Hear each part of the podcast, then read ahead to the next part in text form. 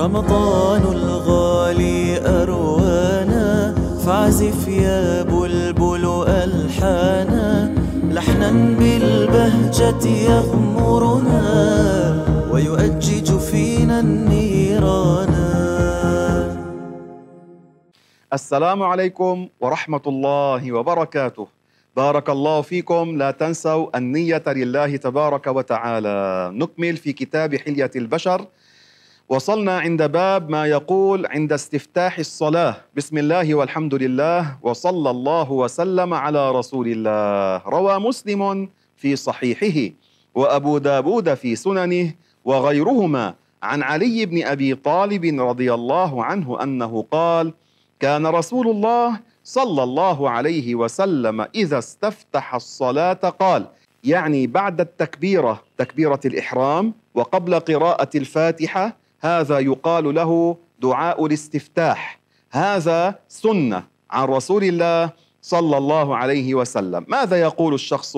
كان النبي يقول عليه الصلاة والسلام وجهت وجهي للذي فطر السماوات والأرض حنيفا وما أنا من المشركين. إن صلاتي ونسكي ومحياي ومماتي لله لله رب العالمين. لا شريك له وبذلك أمرت وأنا من المسلمين. اللهم أنت الملك لا إله إلا أنت. أنت ربي وأنا عبدك. ظلمت نفسي واعترفت بذنبي. فاغفر لي ذنوبي جميعا. إنه لا يغفر الذنوب إلا أنت. واهدني لأحسن الأخلاق. لا يهدي لأحسنها إلا أنت. واصرف عني سيئها. لا يصرف عني سيئها إلا أنت. لبيك وسعديك والخير كله في يديك والشر ليس إليك. أنا بك وإليك تباركت وتعاليت أستغفرك وأتوب إليك. ما شاء الله انظروا إلى هذه الكلمات الطيبة المباركة. وجهت وجهي للذي فطر السماوات والأرض. الذي خلق السماوات هو الله والذي خلق الأرض هو الله خالق كل شيء. خالق الأجسام والأعمال خالق كل شيء هو الله. ومعنى حنيفة أي أنا تارك الباطل وأنا على الحق. وهذا الذي جاء في سيدنا إبراهيم عليه السلام ما كان إبراهيم يهوديا ولا نصرانيا ولكن كان حنيفا مسلما وما كان من المشركين. يعني كان تاركا الباطل وهو على الحق كان على الإسلام. ليس كما يشاع اليوم بأن هناك دين جديد يقال له الدين الإبراهيمي يجمع اليهود وغيرهم والمسلمين. هذا غير صحيح. إنما الإسلام دين كل الأنبياء شرائع الأنبياء هي التي اختلفت يعني بعض الأحكام. ما معنى الدين؟ الدين ما تدين به ما تعقد قلبك عليه. هذا كل الأنبياء اجتمعوا عليه صلى الله عليهم أجمعين. الله قال إن الدين عند الله الإسلام. ومن يبتغي غير الإسلام دينا فلن يقبل منه وهو في الآخرة من الخاسرين. نحن نعم نحث على التعايش الحسن مع غير المسلمين لكن ديننا واضح آياتنا واضحة القرآن واضح الحديث واضح. إن صلاتي ونسكي ما هو النسك؟ النسك عمل الحج وعمل العمرة. وكذلك ما يذبح للأضحية يقال له النسك.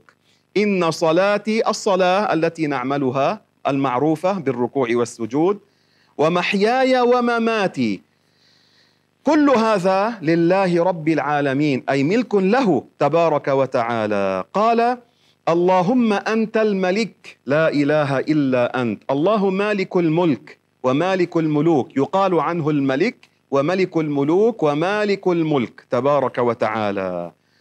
أنت ربي وأنا عبدك. أما المرأة ماذا تقول هنا؟ تقول أنت ربي وأنا أمتك. هكذا بالنسبة للمرأة. وعند قولها حنيفا تقول حنيفا حنيفا حنيفا. لماذا؟ لأنه يراد به الشخص. أما هنا بدل عبدك تقول أمتك. ظلمت نفسي أي بالمعصية. لكن هنا النبي يعلمنا صلى الله عليه وسلم أن نقولها. واعترفت بذنبي فاغفر لي ذنوبي إلى آخر ما ورد وانتبهوا أحبابي. فيها لفظ لبيك وسعديك. والتلبية التي نقولها في الحج والعمرة ما معناها؟ لبيك اللهم لبيك يعني أطيعك يا ربي طاعة بعد طاعة.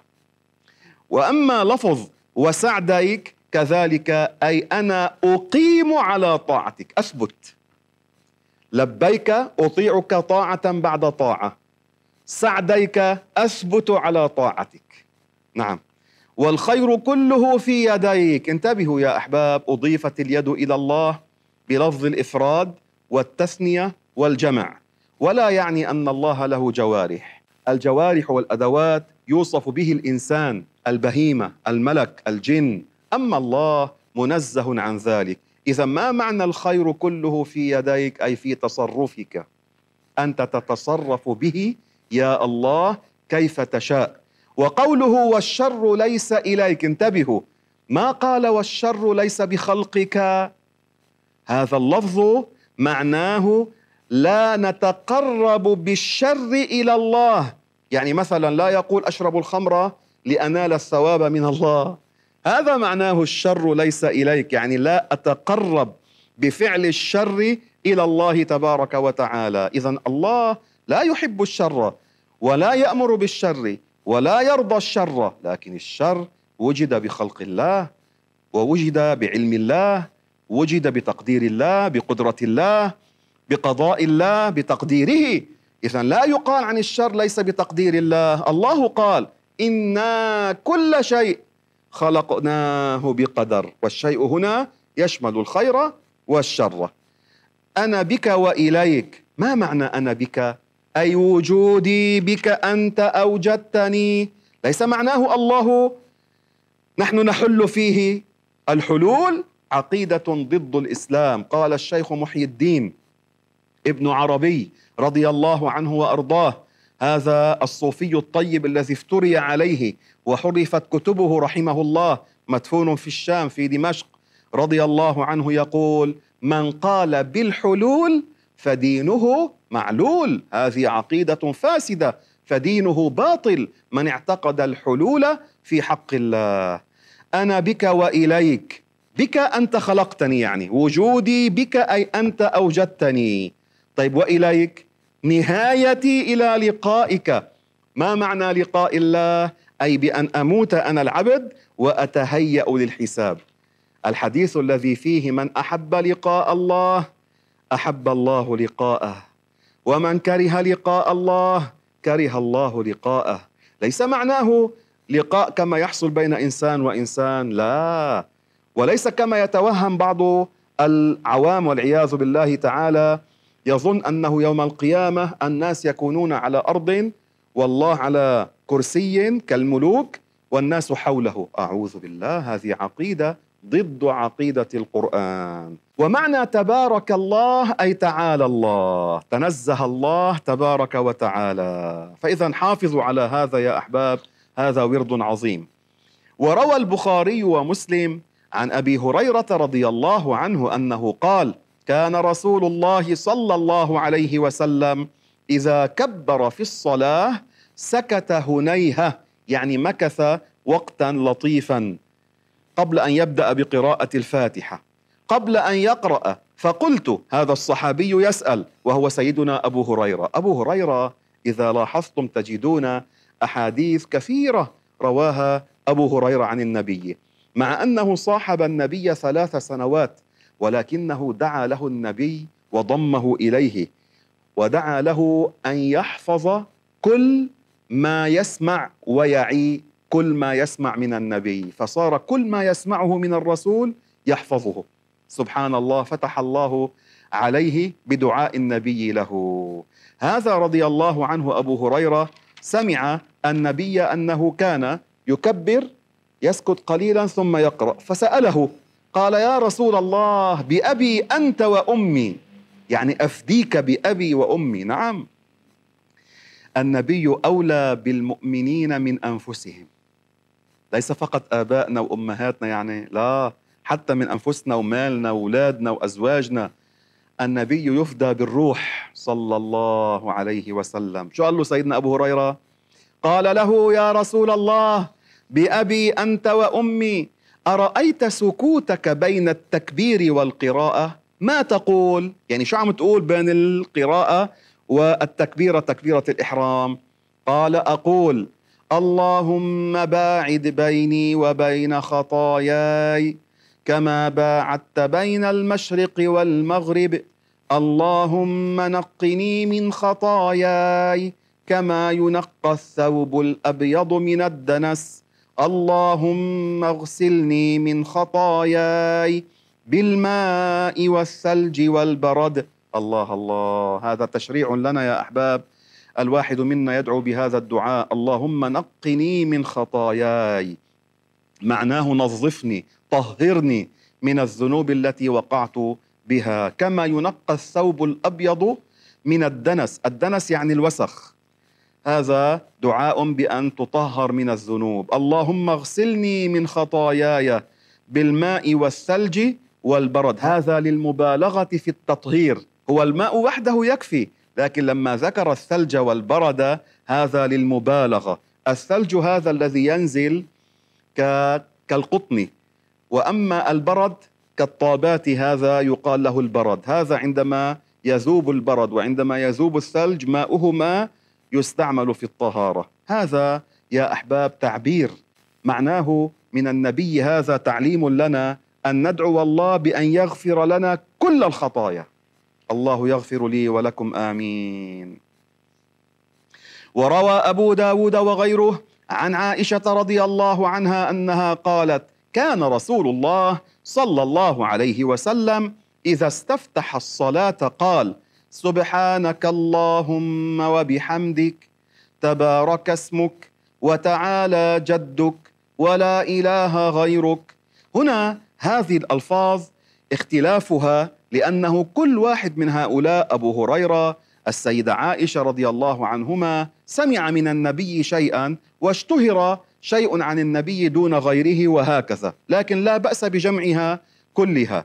هذا الذكر فيه تبارك اسمك. معناه أنا أنزه أسماءك يا رب وأسماء الله تدل على صفاته. إلا لفظ الجلالة الله يدلنا على ذات الله حقيقة الله الذي لا يشبه الحقائق. فإذا سمعنا اسم الله العالم يدلنا على صفة العلم. إذا سمعنا اسم الله القادر يدلنا على صفة القدرة. وهكذا كل أسماء الله حسنى. وتعالى جدك. ما معنى جدك هنا؟ عظمتك كاملة. انتبهوا. ليس الجد بمعنى أبو الأب. هذا من يفهمه هكذا ما عرف الله. الله لم يلد ولم يولد. فإذا ما معنى تعالى جدك؟ الجد لها عدة معاني هذه الكلمة في لغة العرب.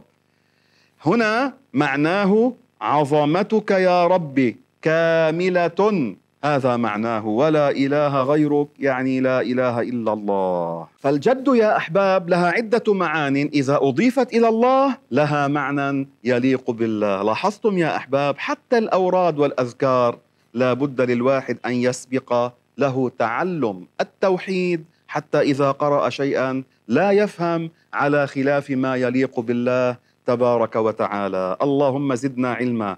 اللهم اجعل القرآن ربيع قلوبنا.